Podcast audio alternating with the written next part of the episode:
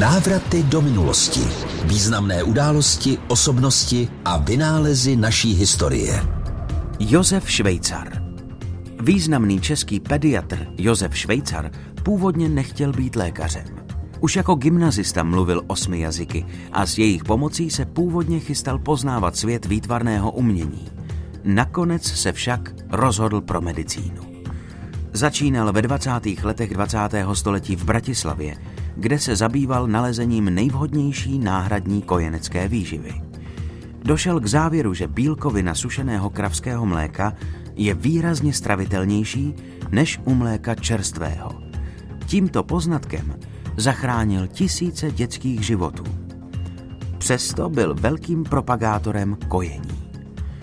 Později Josef Švejcar přesídlil do Prahy, kde se zasloužil o vznik fakulty dětského lékařství. Jeho příručka Péče o dítě se stala na dlouhá desetiletí biblí všech lékařů a sester v pediatrii.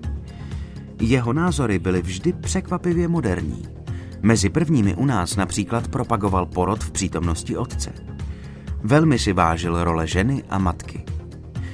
Postavení mnoha našich maminek je nelidské, zdůrazňoval. Místo, aby byly královnami, jsou z nich služky. Vitalitu lze Nestorovi českých pediatrů jen závidět.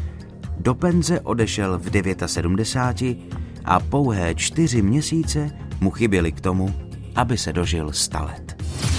Návraty do minulosti s Vojtou Kotkem.